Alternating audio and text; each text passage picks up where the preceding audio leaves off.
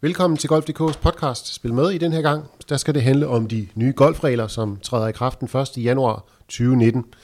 Men øh, de har allerede i mere end et år været et centralt samtaleemne i hele golfverdenen, og i sidste måned så fik vi så fra USGA og RNA endelig besked om, hvad det er for nogle forandringer, vi har i vente. Øh, og de er store, som vi havde regnet med. Øh, snart så skal vi til at droppe fra knæhøjde i stedet for skulderhøjde. Begrebet vandhazard forsvinder, og vi må potte med flagstangen stående i hullet. Og vi får kun tre minutter til at lede efter vores bold. Og på grinen er der også sket store ting. Øh, for eksempel så må vi reparere spikemærker. Øh, med os i dag, der har vi Ole Hag, der er Dansk Golf Unions konsulent på regelområdet. Og så har vi vores egen ekspert og tidligere Europaturspiller Andreas Hardø. Og øh, den forandring af golfreglerne, som vi er vidner til, den er kæmpestor i forhold til den gradvise udvikling af, af reglerne, som vi kender fra andre sportsgrene. Og, og, og så kan jeg jo starte med at spørge jer, øh, hvorfor er det nødvendigt med så drastisk et indgreb i golfens regler? Jeg tror, det handler rigtig meget om at, at simplificere golfreglerne, så der ikke er det her... Øh, den her store, tykke regelbog, som den kommer selvfølgelig stadig til at være der, men man, man, man forsøger at gøre det hele meget mere simplificeret, så alle kan, kan, kan samle reglerne op og gøre det lidt mere simpelt. Jeg tror også, når man snakker med folk, der ikke spiller golf, så tænker de også, at der er nogle helt vanvittige regler, der, der ikke giver nogen mening og sådan nogle ting. Så det tror jeg, de prøver at komme lidt øh, hen imod, at der skal være mere, mere, en mere simpel tilgang til, til reglerne, end, øh, end der har været tidligere. Ja, jeg tror, man har forsømt at udvikle den gradvist, så man på et tidspunkt simpelthen har været nødt til at lave en, en, en drastisk renovering af, af golfens regler. Jeg tror, at man har indset nu, at de her tilpasninger, man har lavet inden for de sidste perioder, hvor man har lavet tillæg til den eksisterende regelbog, at, øh, at det kunne man ikke blive ved med, og man, man blev simpelthen nødt til at sige, men hov, hvad er det egentlig golfspillet går ud på? Hvad er det, hvad er det der er kernen i golfspillet? Øh, og der er der jo stadig de her tre enkle ting, hvor man siger, jamen, spil banen som den er, og bolden som den ligger, og hvis ikke du kan gøre andet, så er det fair. Og det er jo i virkeligheden de tre ting. Og det lægger jo meget op til, at man, man tror på spilleren, og, og, og det, det lidt måske slidt frase, sådan en gentleman sport, men altså man lægger meget op til, at, at vi vil alle sammen gerne spille golf på en god og ordentlig måde. Øh, og så er man begyndt at blive blokeret af, at alle de ting, man skulle tage højde for at skrive ind.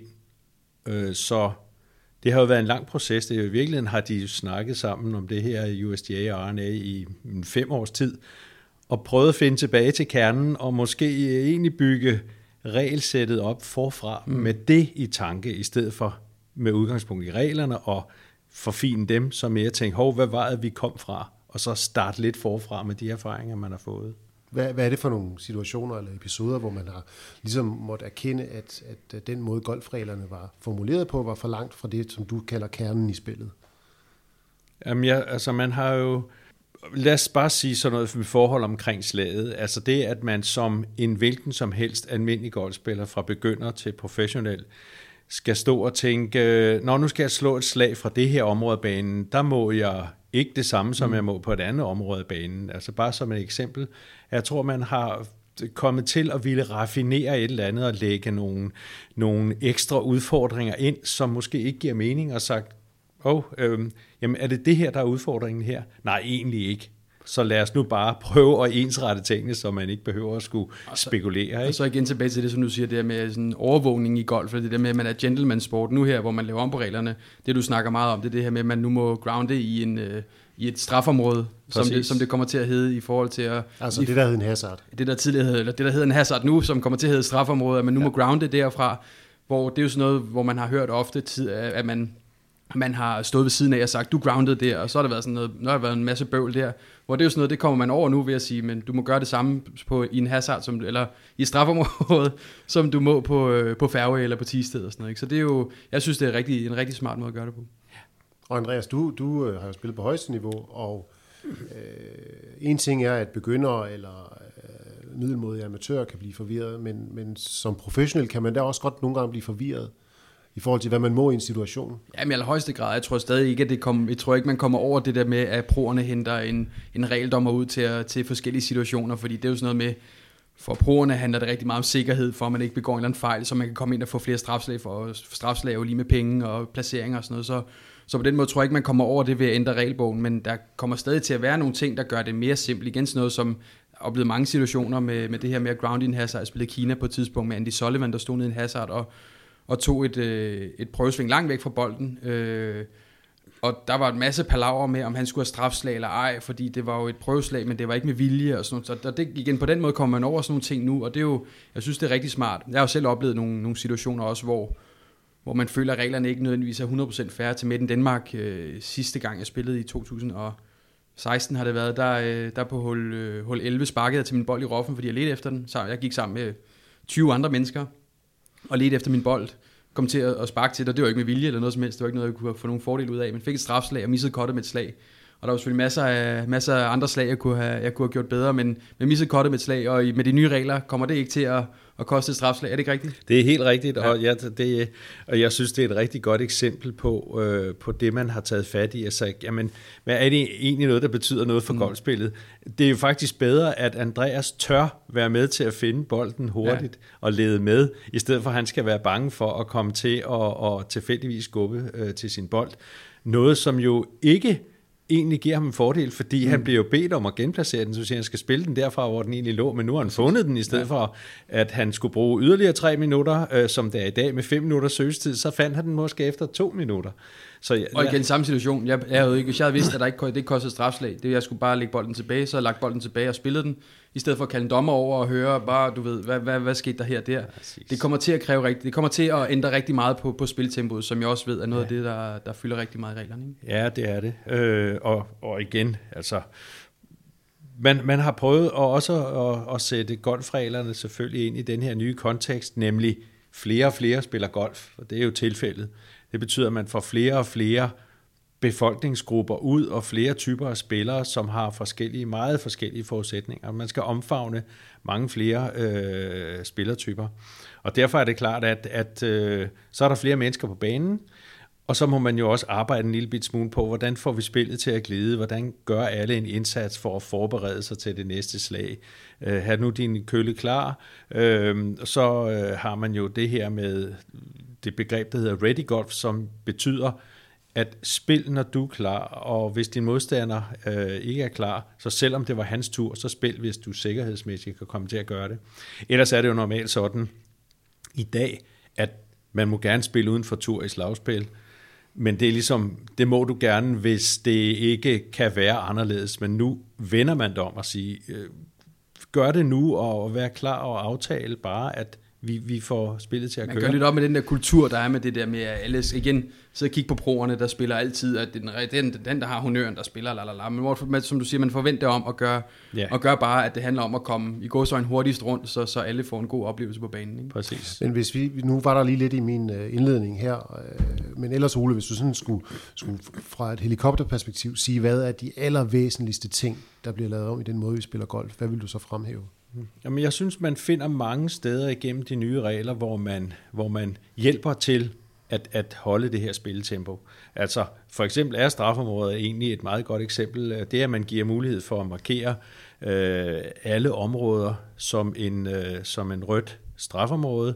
Det gør jo, at alle har mulighed for at bruge den ekstra droppemulighed, der er inden for to kølelængder, mm. så man, man ikke for eksempel en gul hazard altså skal tilbage, eller og tilbage over på den anden mm. side igen, så, som man, og, og det ødelægger jo ikke noget for nogen. Øh, det er jo sådan set bare... Nu, nu kan det godt være, at der er en lytter eller to, der tænker, hov, hørte jeg rigtigt der, men, men øh, det kan du lige bekræfte, at klubben må sætte røde pæle op, næsten hvor den vil, og så tæller det som et strafområde. Øh, er det ja, korrekt? Det, det er korrekt. Øh, men øh, strafområdet er, man kan sige det på den måde, det er det, der blandt andet tidligere var en vandhazard. Så fremover, der vil, øh, der vil der ikke nødvendigvis skulle være vand i det område, som man laver som strafområde. Det kan være, at man har et problematisk område, som er svært at holde banemæssigt, og hvor mange går og leder øh, og skal tilbage igen, måske at slå en ny bold, mm. så kan man sige, at det her område markerer vi med rødt. Det betyder, at når folk kommer derover, så har de i hvert fald mulighed for at komme videre derfra nemlig øh, ved at bruge de regler, der nu hører til øh, sådan et rødt strafområde.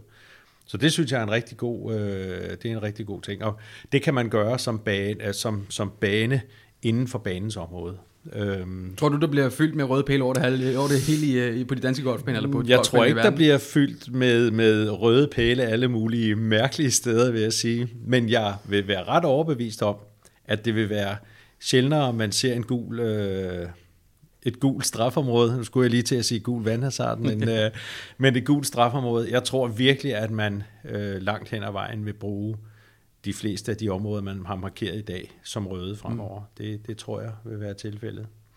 Øh. Også fordi det gør, det gør det så meget mere simpelt for, altså for, for alle, ikke?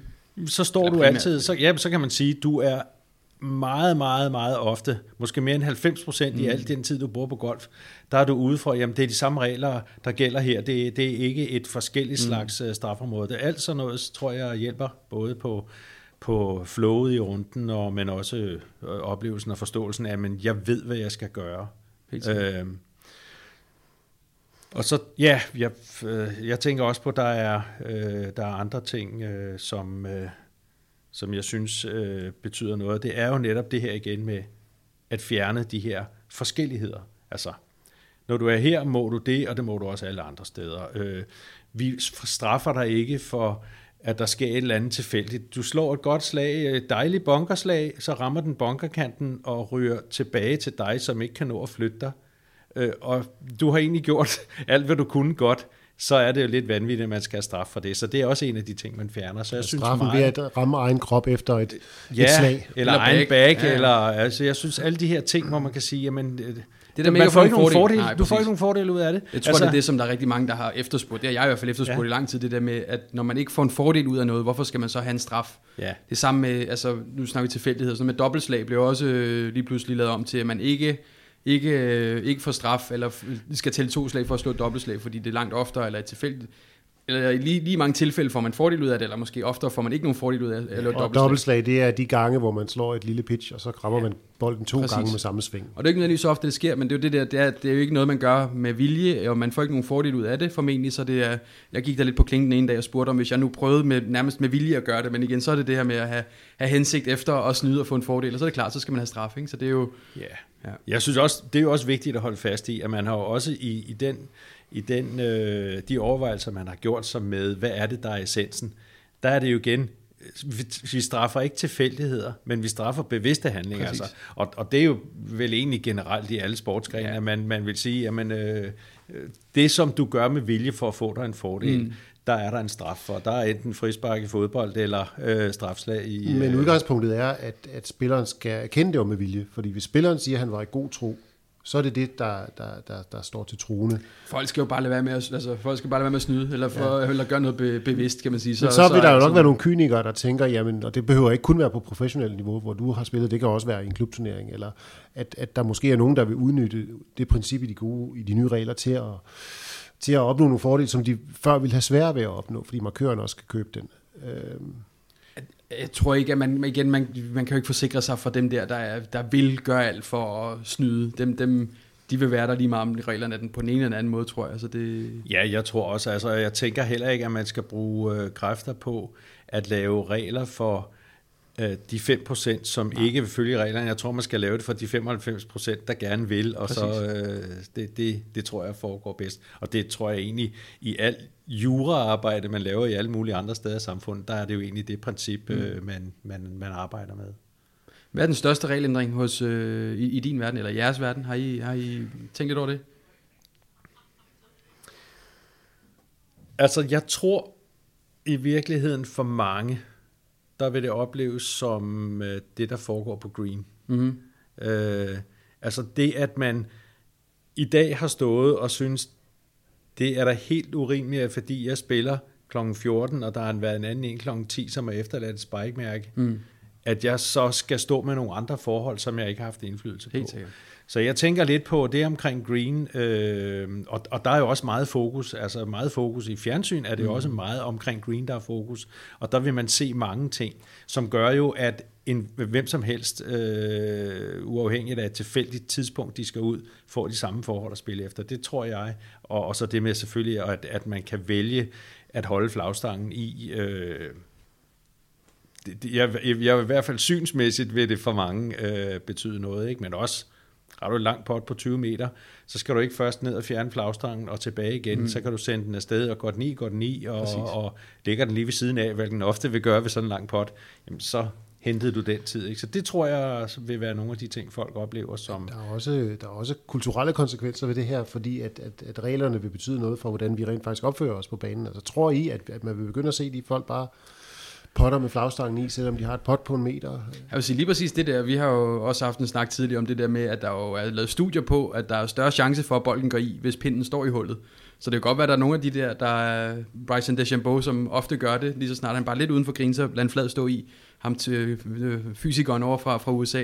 Der vil garanteret være nogle af dem, der er nogle spillere rundt omkring, der vil sige, prøv at det her, det ved jeg, giver mig en fordel. Den er nok meget minimal, men giver mig en fordel, så jeg lader fladet stå i. Jeg kan ikke se mig selv øh, lade være med at tage fladet ud, tror jeg også, fordi det er, det er så indgroet i ens, øh, i ens krop. Men kommer man fra at spille masser af minigolf, hvor fladet altid står i, så kan det godt være, at man synes, det er, det er smart at Ja, eller hvis man er en ny golfspiller, ja, ja, der er præcis, ikke ligesom ja. vi andre Ja, det det, har en indgroet... øh, ja, har ja. vaner, hvor det, Ja, ja. hvor det ser mærkeligt ud, hvis fladet står i. Ja. Øhm, Det kan sagtens være, og jeg, jeg synes jo, det er en fantastisk, en smart måde at gøre det på igen, til, tilbage, tilbage til det her med, at det kan gå hurtigt, man kan, nu vil det gøre, at man kan spille en runde, hvor man går ud klokken 7 om morgenen, og den første på banen, og spiller sammen med en af sine venner, og siger, på, at vi skal bare så hurtigt rundt som muligt. Og jeg ved godt, at det at tage fladet ud, tager jo ikke lang tid, men det er måske 10-15 sekunder per grin, og hvis man tæller det op, så er det jo også noget, og så kommer man, så er det pludselig 10-15 minutter, man sparer på en runde, eller 10, hvad ved jeg, nu skal jeg være med at sidde og lege med matematikere, men man sparer i hvert fald noget tid på bare sådan noget så, sådan noget så simpelt som det her. Det samme med det her med at lede efter bolden. Igen, 3 minutter i stedet for 5 minutter. Du snakkede i går om, at du har snakket med en dommer i, til Made in Danmark, der sagde, at det havde, det havde sparet en halv time på runderne til Made in Danmark, af, Ja. hvis man havde sat det ned. Ja. Det er jo, det er jo Ja. vanvittigt. Øh, det er meget, meget stort, øh, en meget stor ændring. Ja, jeg har også lavet sådan nogle små, lad os kalde det fjollede beregninger, men, men for at tage noget andet, hvor, som man nu også har skrevet i, øh, i reglerne, at, at du skal forsøge maksimalt at bruge 40 sekunder på dit slag. Og det er jo ikke noget, man kan blive straffet for eller ej, øh, medmindre der er nogle specifikke retningslinjer for en turnering. Men, men ellers kan man sige, det er bare en, en tanke, man skal få ind, og så tænker man, hvor finder jeg lige det der henne? Jo, jeg tænker på, at øh, et, et, lad os sige, et ekstra prøveslag eller prøvesving, bare for sådan nogle, tage nogle enkelte tal, det svarer måske til 6 sekunder. Og hvis nu jeg er en gennemsnitlig golfspiller, skal jeg måske bruge 100 slag på en runde. Mm. Øh, tænk nu, hvis jeg slog øh, 100 slag, øh, eller slog 100 slag mindre, 100 prøveslag færre, mm. gange 6 sekunder. Det er altså 10 minutter. Ja, præcis. Så det er alle de der små ting, Det er for jeg én tror- spiller. For én spiller. I den firebold, vi snakker Ja, om. og jeg tror bare, at der er en masse af de der små ting at hente ved, at man nu har løftet øh, hele etikettedelen og puttet den ind i reglerne, for det er jo i sig selv måske også en ret stor øh, ændring, den har jeg egentlig ikke lige tænkt på. Mm. At, at tidligere har der været diskussioner om, var etikettereglerne egentlig en del af golfreglerne, mm. men nu er det det Præcis. i, i regel 1, og, og der er så nogle ting her, man, man gør opmærksom på, og jeg tror hele det at tale om den her ændring, som tager udgangspunkt i ånden, altså hvad er det, vi gør, hvad er det for et spil, vi spiller, det kan få alle til at øh, lige øh, dreje tingene ind i hovedet en gang, og måske lave de der små kulturelle Mm. ændringer, som skal til. Øhm, Jeg tror, jeg tror jeg, altså, når jeg så tænker på det, meget tilbage til det der med, som du siger, med at man stoler mere på hinanden, og også det her med, at man, igen, nu skal man ikke spørge, om det her det er et pitchmærke, eller om det ikke er et pitchmærke på en green, som man jo reelt set har skulle tidligere. Nu kan man bare fikse det, mere eller mindre. Der, der er nogle undtagelser, tror jeg, der, der gør man måske ikke, men det er meget få. Ah, de, de siger egentlig bare, at, at man må ikke reparere greenen, øh, altså, eller man må ikke forbedre sin spillelinje ud over reparationen. Nej. Så, så det er egentlig bare, Det er- så man okay. må lave reparationen, du må ikke forbedre Nej. det mere ud over det, du laver. Så man må fikse den, så den kommer tilbage til det, Præcis. den burde være. Og igen, man Ja. slipper for så mange, igen, der har været så man. mange situationer på, på Europaturen, hvor der har været folk, der har ringet ind og sagt, prøv at, det var ikke et pitchmærke det der, det var klart, at han dumpede, dumpede et eller andet ned. At det, er jo, altså, det er jo sådan nogle ting, der, dem, vil- dem vil man slippe fuldstændig for. Ja. På den måde, så det er jo, altså, jeg synes, der er rigtig mange gode ting i det. Nu skal jeg lige høre, hvis man dupper noget ned, vil det være også at, at reparere sin linje på en lovlig måde? Hvis der er et, hvis der er et, et spike-mærke, ja. Ja. og du så lige dupper det bare med køllen, Det er helt fint. Det er det må okay. man gerne. Altså, så længe du bare nøjes med, kan man sige, Kun at at bringe greenen Ja. ja. tilbage til det, der er den forventede originale tilstand. Ikke? Og, og at du ikke øh, forbedrer spillinjen ud over Man kan jo slippe for reparationen. så meget drama på, Så på meget, tours rundt så omkring, meget. og igen også til klubturneringer, for det vil der findes alle mulige steder, og til divisionskampe, jeg har jo set masser af, ja, der går ja, ja. enormt højt op i alle mulige. Ja. forskellige regler til divisionskampe. Jeg synes, det er, man slipper for rigtig, rigtig mange ting ved at gøre på den her måde, og sige, prøv at du får ikke nogen fordel ud af det som sådan, og det skal jo være færre, om du spiller klokken 8 om morgenen, eller klokken 2. Det burde jo være sådan altid, så ja. Jeg synes, det er meget, meget kærkommet. Og, og når jeg hører de reaktioner, der er kommet fra, øh, nu er det jo proerne, der har de højeste stemmer her, og de er blevet spurgt i, øh, i god tid og, ytrer sig offentligt, de, de er generelt rigtig positive. Men øh, Ole, du har jo også kontakt med rigtig mange ude i klublandskabet. Kan du fortælle lidt om, hvad der er for nogle reaktioner, du har fået? Øhm, ja, det, det går jo på det her med, at øh, hvorfor skal der være forskel på, hvad jeg må nu og, og ikke må et andet sted. Og, øh, så, så hele den, hele den øh, forenkling, der ligger i, at man siger, jamen øh, strafområde, fairway, du grounder kølen, du fjerner løs naturgenstanden, mm. øh, det koster selvfølgelig stadig straf, hvis den flytter sig, men, men nu må du, og faktisk også i bunkeren, og i bunkeren er der kun lige en enkelt undtagelse med, at man må ikke røre sandet lige foran og lige bag ved bolden, heller ikke når man, når man svinger tilbage. Men, men de der øh, forenklinger, og så tror jeg, at øh, drop, altså det at skulle droppe i dag, der lidt afhængig af, hvilken situation er i, så skal du droppe så tæt som muligt mm. på, eller øh, på punktet hvor, og så videre. Øh, og der vil det være sådan fremover, at man siger, jamen, det der tidligere, altså det punkt, hvor bolden ligger eller burde ligge, det er dit referencepunkt, og derindenfor, der har du en køllængde, ikke nærmere fladet.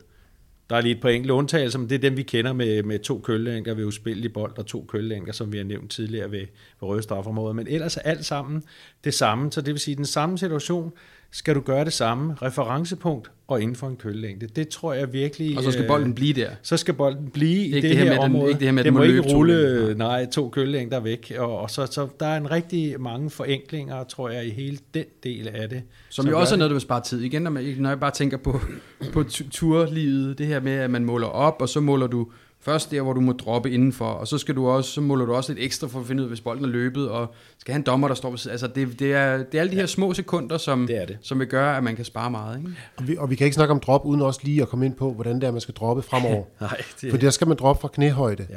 Og øh, vi var ude, Ole, og tage nogle billeder til, til at illustrere de her reelle situationer, og fandt ud af, at at man kan droppe på rigtig mange forskellige måder fra knæhøjde, og vi vil se golfspillere, der kroger kroppen på alle mulige forskellige fasonger. Øh, men kan du lige forklare kort, hvorfor vi skal til at droppe på den måde, i stedet for at droppe fra skulderhøjde, som vi har skuldet? Jo, og der kan vi jo vende tilbage til det, vi lige har talt om. Altså, vi har jo øh, også gjort droppeområdet mindre. Altså det i og med, at den ikke længere må rulle to køllængder væk, men skal spilles inden for det her område, som mestendels vil være en køllængde. Øh, Øh, det betyder jo, at jo højere oppefra du dropper, jo øh, mere spring vil der være. Så jeg vil sige, det at man går ned i, i afstand fra, fra der, hvor man skal droppe, det gør jo, at der er langt større sandsynlighed for, at den vil blive i det område, hvor den skal spilles fra. Så det, det tror jeg klart har været en begrundelse så var man jo på et tidspunkt i forberedelserne og diskussionerne til det her, der var man helt nede i en boldhøjde, altså at man øh, næsten var ved at placere. Og ja, det man måtte man droppe få centimeter fra ja, jorden. og det endte man så med at gå væk fra og, og tænke, at der skal måske være et element af tilfældighed tilbage stadigvæk. Mm. Øh, og der er jo stadig procedurer for, altså hvis den ruller ud af det her område, du har valgt, øh, så dropper du om øh, og ruller den ud igen, så placerer du den der, hvor den først ramte i omdroppet. Så på den måde kan man sige, at, at det er sådan set nemt nok at få etableret øh, det her drop mm. hurtigt, og man ved, hvad man skal gøre. Øhm, og knæhøjde, øhm, det er jo defineret som, øh, som den højde for den individuelle spiller, der er fra jorden og op til, øh, til vedkommendes knæ. Og det vil sige, har man lange underben, så har man, på, så har man ja, en ulempe. Så har man, ja, så, så Ja. Og hvis man så hvis man helt tilfældigvis rammer sig selv, når man dropper, så dropper man bare Så op. dropper man op. Ja. Præcis. Præcis. Ja.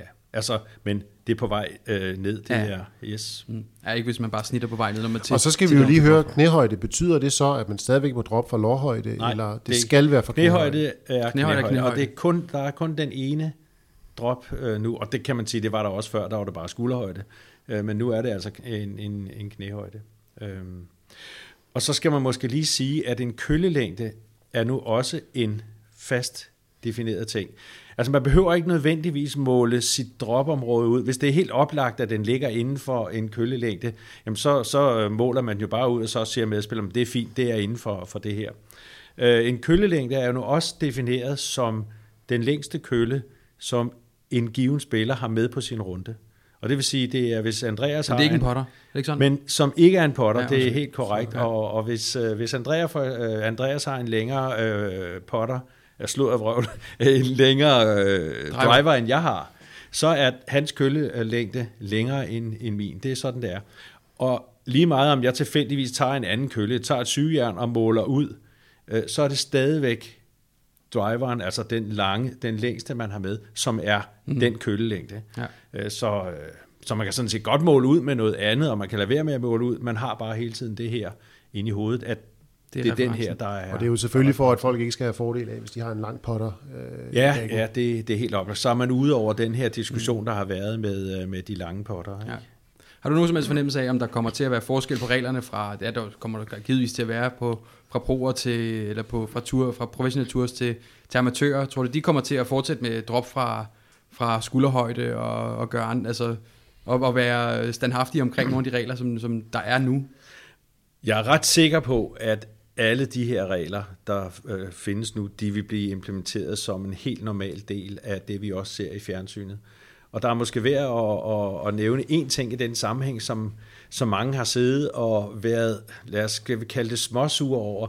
Øv, hvorfor har de også lempelse mm. for sokkers mm-hmm. i, uh, ude i, i roffen? Uh, og det er jo en af de ting, der nu er blevet uh, en, en del af de kommende regler også, det er, at, uh, at uh, lempelse for det, der hedder fæstende bold, det gælder nu både uh, på fairway, men også i, i det generelle område, som er den nye betegnelse for through the green. Jeg vil lige skal forklare det. Hvis, du slår ud, hvis man slår ud i roffen, og bolden ligger sit eget nedstedsmærke ud i roffen, så får, man, så får man også lov til at droppe derfra. Så får man også lov til at droppe derfra nu. Og igen... Inden for en køllængde. Referencepunkt lige bag ved bolden, og inden for en køllængde, var det nemt, ikke? Ja. Øh, at, at tænke på. Så, så mange af de øh, undtagelser, det kan være, at du kan komme i tanke om nogle flere, Andreas. Altså, fordi det er jo noget, der har ligget i turneringsbetingelserne for Europaturen. Ja. Kunne du forestille dig, at, at kan du komme i tanke om nogle andre ting, som i dag adskiller sig fra, fra det golfregelsæt, der er normalt øh, til, til eller er det mest en del der omkring festene? Ja, det er primært den, som man, ja. som man måske, der er måske også nogle andre, jeg kan ikke lige komme på dem lige på, på siddende rumpe, men, øh, men jeg gætter på, at der måske er et par andre ting, der, der også, jeg, ved, jeg, jeg, jeg, jeg, jeg, jeg, jeg kan ikke lige huske det, men... Øh, så jeg tror, for at, at tage den færdig, jeg præcis. tror, at det meste vil komme til at ligne hinanden rigtig ja. meget øh, fremover. Men, det er super positivt, vil jeg sige. Ja. Når man nu lancerer noget her, som ligesom når man lancerer alt muligt andet nyt, så vil der komme en periode, hvor man holder særlig godt øje med, hvad det har af konsekvenser i det virkelige liv. Så hvad tror I øh, vil give anledning til mest debat, når først det her det er implementeret? Og noget, jeg også fisker lidt efter, det er det her med, at skal man på sigt til at have forskellige regler, for pro og amatør, fordi det er en debat, der i forvejen kører i forhold til udstyr og bolde og så mm. videre. Øh, men hvad, hvordan ser du på det, Andreas? Jeg tror jo bare, altså, jeg tror, at det, der skaber, kommer til at skabe mest debat, det er jo, at det, det, det er en stor ændring. Jeg tror, det bliver, det bliver jo en periode, hvor der kommer til, altså fra 1. januar næste år, så skal alle lige pludselig til at spille med nogle, ikke helt andre regler, for det handler stadig om at få bolden i hul så hurtigt som muligt og sådan noget, men, men det vil stadig være en forholdsvis stor ændring, så det tror jeg kommer til at skabe noget debat, og kommer til at være et stort samtaleemne helt personligt tænker jeg, når jeg sidder og ser på de regler, der kommer til at være, så tænker jeg, at der ikke er noget negativt i dem. Jeg kan ikke, jeg kan ikke se rigtig mange, jeg kan ikke se umiddelbart nogen negative dele i, i, i reglerne, også for proer. Jeg synes, det er super smart, at, at det hele bliver, bliver gjort hurtigere, og man ikke skal gå der i fem minutter, for igen, jeg vil sige, når jeg hører dem, der ikke spiller golf, snakke om golf, så handler det rigtig meget om det her med hastigheden, hvor lang tid det tager at spille golf, hvor lang tid en golfrund tager, kan man skrue, kan man skære et kvarter, 20 minutter af, det, det, det er jo en forholdsvis stor procentdel, så jeg tænker ikke, der er noget, jeg kan, ikke, jeg kan ikke forestille mig, at der kommer til at være store øh, debatemner. Det kommer der garanteret til at være alligevel, fordi der er nogen, der finder øh, eller går mere i dybden med det, end jeg lige har gjort indtil videre. Så der vil garanteret komme til at være noget. Men helt personligt, så synes jeg, at det er, det er meget positivt. Og, og det, noget af det, man vil med det her, noget væsentligt, det er, at man vil prøve at gøre det hurtigere at spille golf. Både for os, der måske i det daglige ikke har så meget tid, men også øh, inden for golf som underholdning. Og du kommenterer jo selv golf mm. på tv en gang imellem, Andreas. Og der, der, der er der jo masser af eksempler på runder, hvor en trebold øh, bruger flere end fem timer. Præcis. Og, øh, og hvor meget tror du egentlig reglerne har at sige i forhold til, at det tager så lang tid? Eller er det nogle helt andre steder, man skal skrue også? Jeg vil sige, der er også noget med det her med, at banerne bliver så lange, så det tager lang tid at gå, og banerne bliver rigtig svære. Det gør det også, gør det også svært, at banerne hårde grins gør, bolden hopper henover, og hvis du spiller på en svær bane, så, så bruger spillerne flere slag, og bruger de 40 sekunder per slag, og, og skyder par, i stedet for at skyde fem under, så er det, så er det også øh, en, en del minutter per, for, en, for en trebold. Men reglerne, som vi har snakket om, giver helt bestemt en, øh, gør helt bestemt noget, for igen er der en, har nogle regelepisoder, der bare 10 minutter, altså, så er det jo noget, der går helt vejen ned igennem feltet, og det vil bare det vil ødelægge flow helt vildt på banen, så kan du gøre den regelepisode til at vare to minutter, eller til at vare et minut, og slet ikke til at være en regelepisode, som, som skal behandles af en dommer, så vil du kunne gøre en hel masse. Der er ikke nogen tvivl om, det ser man jo ikke på fjernsyn, man ser ikke de her regelepisoder for folk, der spiller, der misser kottet, som har lige så mange regelepisoder som dem, der fører turneringen, måske endda flere, fordi, Fordi de slår spiller ud, dårligt. Fordi de slår i roffen hele tiden eller ud i træerne, så, så på den måde vil der være vil der klart være noget, man kan hente der. Jeg siger ikke, at man henter tre kvarter eller en halv time eller noget, men, men lagt sammen med alle de her ting, så, så tror jeg klart, at man kan hente, hente noget. Som sagt, så, så kan man jo ikke lave om på banerne og sådan noget, men, øh, men, men bare det, at man gør noget, der vil gøre det hurtigere, synes jeg er enormt positivt. Kunne man forestille sig nogensinde, at man nåede dertil, at udover at opfordre til Ready Golf, at man så kom med konsekvenser for at, at spille noget, som kunne tolkes som langsomt spil? Altså ja, og, og det findes jo allerede i dag. Man kan sige, du, du har jo, øh, ser jo ofte i fjernsynet, øh, at øh, dommerne kører rundt og timer spillerne mm. og kan tildele dem rent faktisk straf for at, øh, for at være efter øh, den tid, de er.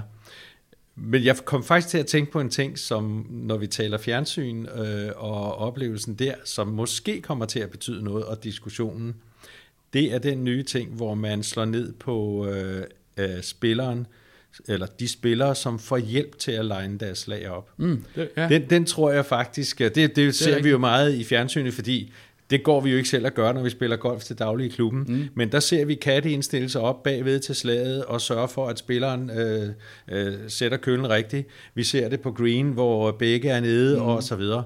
Og der er der altså lavet nogle, øh, nogle beslutninger her. Det kunne være et af de steder, hvor man, hvor man måske kunne se, at man ville prøve at undtage det i dit professionelle øh, professionelle Ah, ja. tours, men jeg tror bare ikke, det vil være populært at gøre det, fordi det er jo noget, man tænker, det her, det skal spilleren altså selv kunne. Det er en del af det at være en god golfspiller.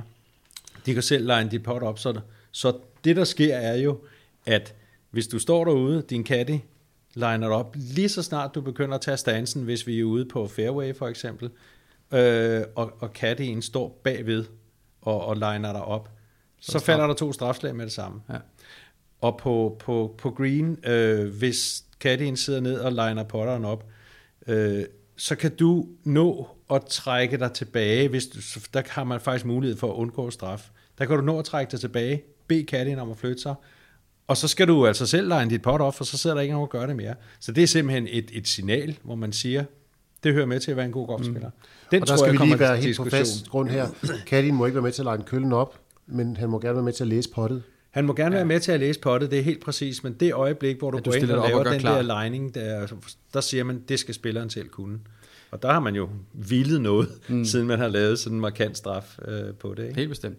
Tilbage til det, du snakker om. Jeg vil sige, de forskellige tours, især måske Europaturen, der er sådan lidt øh, fremtidsagtigt lige for tiden med alle de forskellige øh, formater, de kommer til at køre. De kører det her turnering nede i Østrig i år, hvor de prøver det her shot clock masters, eller hvad de nu kalder den, hvor, hvor at du har 40 sekunder, og går du over 40 sekunder, så, så får man en straf. Ja, noget den dur. Jeg kan Ja, ikke, ja, det er jeg jeg tror, sådan, det det er er sådan sådan, det noget, fungerer. Øhm, og det synes jeg jo, altså de følger jo også, jeg synes jo, det er jo fedt, at, at, at, at, øh, at de store tours følger den retning, som, som USGA og RNA sætter med det her regelændringer. Det samme kommer, kommer vi jo også til at gøre. Vi har også snakket om at lave nogle, øh, nogle kampagner, der kommer til at handle lidt om at spille hurtigt og at få, få sat noget tempo op. Og det med, at tours følger med, så man kan se det på fjernsyn, det måske også skabe en kulturændring for, øh, for folk ude i klubberne, fordi man, altså, når man går ud og spiller, så ser man jo rigtig mange, der bruger rigtig lang tid, og jeg kan godt forstå, at man gerne vil koncentrere sig. Man skal jo ikke, skal ikke skynde sig på en golfrunde, men man, hvis man kan lave en eller anden form for kulturændring for folk, så de i hvert fald ikke tager tre prøvesving eller fire prøvesving, som du siger, så er det 6 sekunder per gang. Hvis de tager et prøvesving, jamen, så er man sådan set nået et stykke, og så, så vil man kunne få nogle hurtigere runder, runder sat, sat øh, i, i, i, i golfklubberne. Ja. Og der er jo også der er jo ting, vi ikke har nævnt endnu, i det vi har snakket om, øh, ting, som kan være med til at gøre spillet hurtigere, og øh, eksempelvis så får vi jo lov til, at øh, hvis vi er i tvivl om en bold er vores, og, løfte den op og identificere den, uden at advisere vores markør. Øh, og så er der også en, en mulighed for at lave en lokalregel, hvor en af de to store tidsrøver kan blive elimineret, mm. hvis klubben vælger at gøre det, nemlig at man kan droppe en ny bold, når man har slået out of bounds men Ole, kan du lige prøve at forklare, hvordan det kommer til at fungere i, virkeligheden? Den er jeg spændt på at høre Ja. dig for, forklare. Jeg tror, Altså- det med de her linjer, som du snakker, prøver vi måske at holde, holde det bliver svært. Jeg synes allerede, at Andreas har taget hul på, på en af komplikationerne, men jeg synes, man, øh, den har uden tvivl været diskuteret meget, og der, der er nogle følelser involveret i det der, øh, tror jeg også, i forhold til, øh, at det er nu rigtig golf, at man kan gøre sådan noget. Og, øh, lad os lige slå en ting fast. Øh, det er øh, forløbig, kan man sige, så er det en lokalregel, som man har mulighed for at indføre på en vil, vilkårlig bane. Øhm, og, og jeg synes lige, man skal sige, at i øjeblikket ligger det i et sådan format, så DGU overvejer, hvad, hvad er det for en anbefaling, vi har, og, og, og øh, der står jo også i den, at den er ikke tænkt brugt i professionelle elite tour, så vi skal lige, så vi skal lige prøve at lægge niveauerne og sige, hvornår er det. Og vi skal men, finde ud af, hvor, hvor aktuelt det overhovedet bliver for vores hverdag som Præcis. Men, men, så, så, Men bare det, de har lavet, Men- men bare det, de har ellers- lavet eksemplet er jo... Ja, og, og jeg vil sige, jeg tror helt klart, at, øh, at, at mange baner vil jo gøre det. Baner ser jo forskellige ud, men, men øh, så essensen er jo, at, øh, at man indfører det på sin bane eller ej. Det er ikke sådan, at det er på hul 6 eller hul 14. Det, det er indført eller ej. Øhm, det tanken er, det er jo, at man vil eliminere mange af de situationer, hvor man er tvunget til at gå tilbage, fordi man troede, at man kunne finde bolden, for man plejer at finde den derude. Så man har ikke taget en provisorisk med. Man tænker, at den hoppede der til venstre, men så har den måske ramt en sten alligevel og hoppet ud, øh, viste det sig, men det kunne man ikke se, og man kommer derud og er sådan sikker på, at, at øh, den er nok der, hvor den plejer at være. Og man kommer derud og kan konstatere, op, den ligger derude, den er faktisk out, jeg tog ikke en provisorisk med. Normalt så skulle jeg gå tilbage, men nu, hvis den her lokale regel var indført, så ville den sige, du slipper for at gå tilbage, du slipper ikke for din straf, så når du har droppet der, hvor du nu skal droppe, så ligger du stadigvæk i tre, hvis det var første slag, der var gået. Ikke som i to, ligesom hvis det var et straf. Ikke som i to, hvis det var et strafområde, det er helt korrekt. Og den her mulighed gælder altså både, hvis du kommer derud og tænker, jamen vi, vi troede, vi kunne finde den, men bolden er væk. Altså vi kan definere væk eller ude. Mm. Så for at finde ud af, hvor man må droppe henne, så laver man et område, hvor man siger, okay, hvordan ville det have været, hvis man havde slået en provisorisk bold, så havner man sandsynligvis et eller andet sted i nærheden af det samme område. Mm. Skal vi prøve at etablere den samme situation, uden at skulle bruge tid på at gå tilbage? Øhm, og så siger man så, godt, hvor gik bolden ud? Den gik ud der, det kalder vi punkt A. Hvor er den nærmeste fairway hen på det hul, du spiller? Godt, den er derude, 25 meter ude til venstre. Der går du hen, og så finder du øh, kanten af fairway og måler to køllelængder ind. Det er så, øh, eller kanten af fairway er så punkt B, og så kan du måle to køllelængder ind. Og nu kommer så der, hvor man skal holde tungen lige i munden, hvor jeg vil sige, det, men det er nemmere at forklare det med, med ja. et billede, men jeg tror godt, det kan lykkes alligevel. Vi har altså de her to boldreferencepunkter. Så der tænker man på, at vi sigter mod flaget, og så trækker vi en linje fra flaget igennem hver af de her to punkter. Øh, så har vi et droppeområde bag ved den her linje, som ikke er tættere på flaget. Så kan vi forøge det her øh, område med de to køllængder, som vi har lagt ind på, på fairway, og sige, okay, derfra og bagud, det, det er også en del af droppeområdet.